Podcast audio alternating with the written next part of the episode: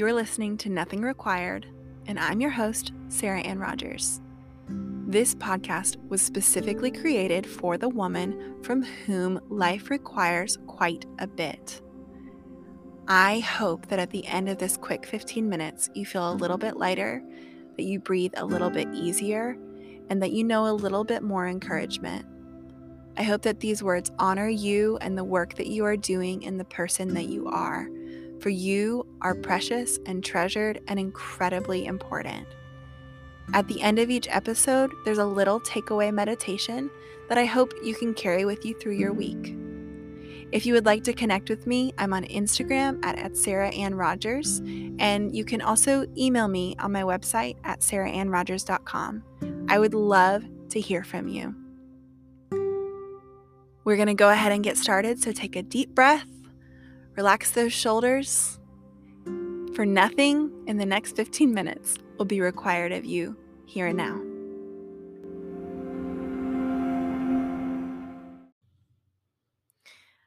I have this image of my ideal self and life tucked in the corner of my heart. She likes to come out for show at the most inopportune times. She's so pretty, you guys. Her hair is fixed, her skin is clear, it's clear because she's gotten plenty of sleep and she hasn't had any snacks after 6 p.m. for months. She's kind but firm to her children and she knows how to hold that tension, which is a problem for me. She's a glorious flower growing, gourmet meal cooking, theologically intense creature. Honestly, she's me at my best. She's me with all the time and energy I think I should have. But so far, no season has come my way where I can do all things that my ideal self can do. The limitations are external and they grieve me often. When I face them, I didn't know what to do. Contentment seemed to be the churchy answer, but how to get there? It used to feel incredibly overwhelming to think of contentment. Contentment almost felt like an extra added pressure in a life and a season that was already exhausting. I can't answer the question of contentment in one podcast episode, mainly because I don't have it. Contentment seems to me much less a destination and much more a companion I try to keep around. She and I fight sometimes, and sometimes we're easy and kind to each other. It depends on the day. And it depends on how loud my children have been or how badly I need a good cry. But I digress. I think it's normal to panic a little when we're faced with a true limitation in ourselves or our situations. Whether it be schedule related, financial, or simply connected to our energy and motivation, it all sounds sad to acknowledge. To have such good intentions and dreams and hopes seems like the right thing. But what about when we really can't be that ideal self? The whole thing can feel really overwhelming. I was recently reading Madeleine L'Engle in the bathtub when this hit me in its own new way. Now, if you haven't read her stuff, you should. She is who I want to be when I grow up. But in that moment, I was mourning and bemoaning the fact that I can't seem to write like she could. Mind you, the book I was reading was written past her 50s, but still. Something struck me. I think it was the Holy Spirit, and I thought again about my limitations. It hit me that it's more painful and less helpful when I don't acknowledge them. I get scared, honestly, that looking at them will truly limit me even more. And so I try to see possibilities instead of limitations, which isn't a bad thing except for this. Whether or not I acknowledge their presence or not, the boundaries of my life are still there. I am limited. My capacity is limited. My creativity is not boundless. My time is measured. My energy and my motivation are drained throughout my day. Whether they start very high in the morning, still at the end of the day, they are drained. But before we just wallow in how awful this all sounds, let me tell you how hopeful I felt with this realization, even though it's backwards. I felt hopeful in that moment because when I look at the boundaries of my life, I can do a few things that I couldn't do by avoiding them. One, I can see what I can accomplish and hold right now. It's a lot. Even if it's not all that I want to do, it's still a lot. I bet if you measure all that you do in your day, all that is required of you, and all the ways you meet the challenges that come to face you, you will see that even though you are limited in some things that you'd like to not be limited in, you are still doing so much. It is worth acknowledging, it is worth celebrating, and it is worth holding. I'd even go as far to say it's worth recording. Write it down. Make a to do list or make a to done list. That's a horrible grammar error. Make a done list, but to done sounds better. I know you get it. Okay, number two, the second thing I can do is I can accept grace in the areas in which I was unknowingly holding on to shame. Like I said earlier, my ideal self makes really lovely gourmet dinners. And I was honestly feeling discouraged when it came to five o'clock every day in 2020, and I couldn't manage what I'd hoped. I love to cook. I love the colors. I love the smells. I love the experience. I love to find a new recipe at the last minute, depending on what is all in my refrigerator.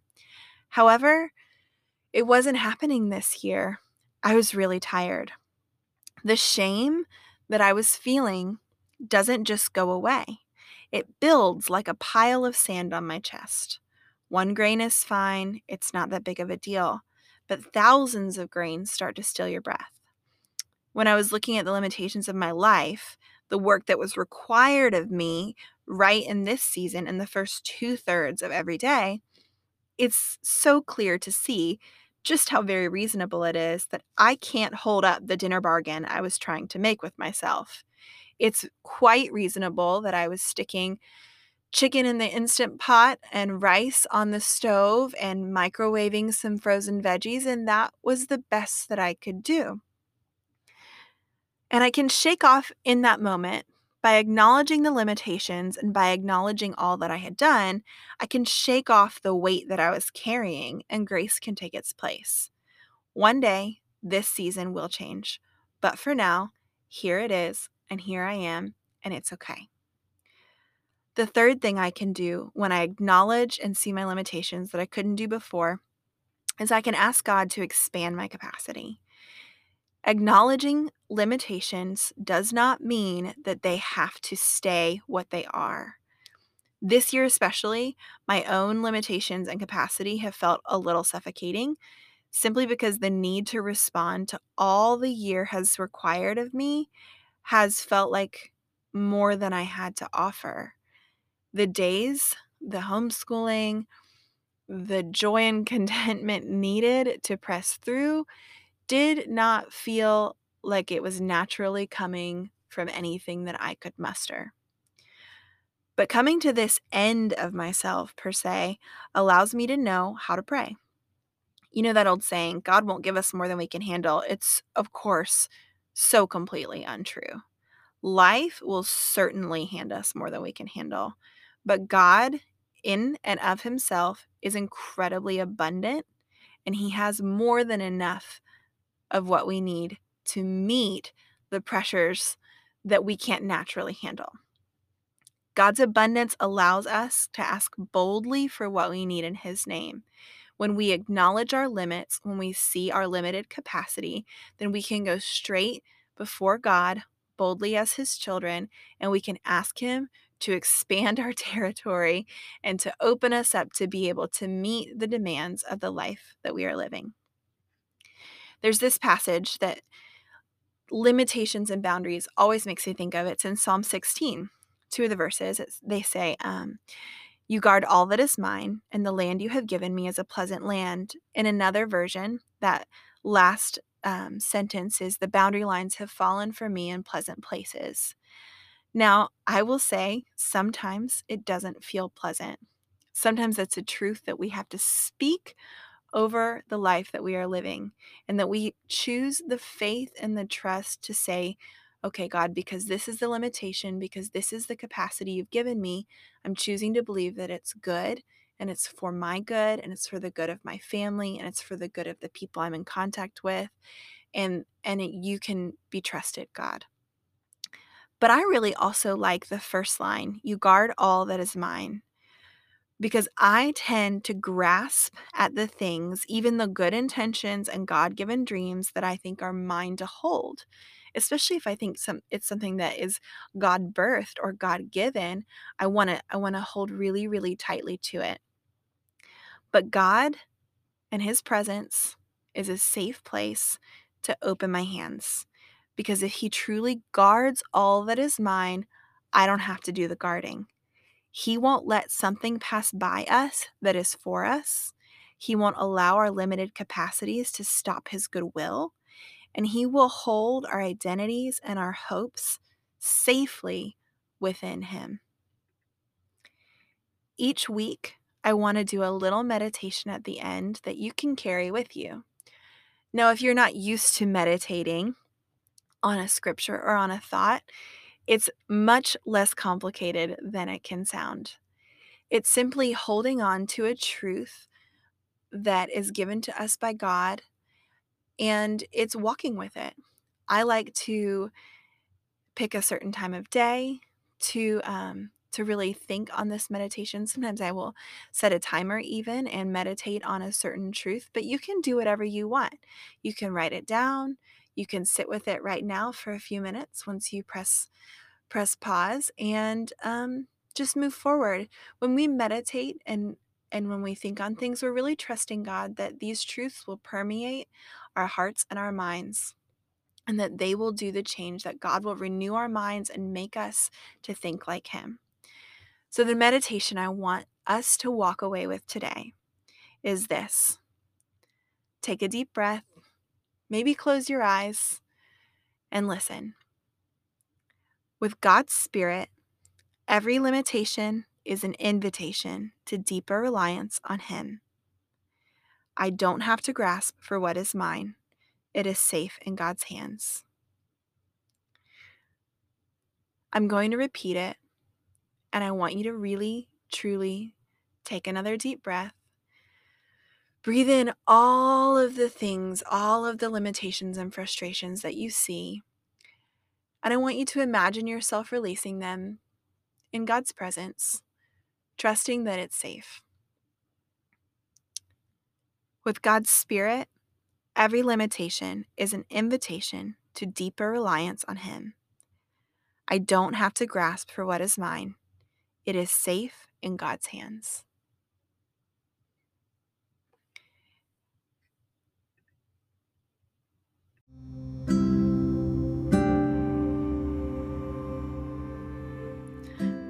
I want to say a special thank you to my friends for joining me on this creative journey. I was honestly nervous to do a podcast with only me. However, it was something that was on my heart for a long time, and I'm learning that what I have to lose is not a lot. My identity is secure. I am good and okay. Do you hear me saying that to myself, reminding myself? because it's hard to believe. But I want to thank you so much. If this is your first time listening, I would love to connect with you. I am 100% for real about that. Please reach out to me. I would love to be friends. I would love to hear how you're doing and what more you'd like to hear about and where you're at. I hope you have a wonderful week, and I'll see you next week.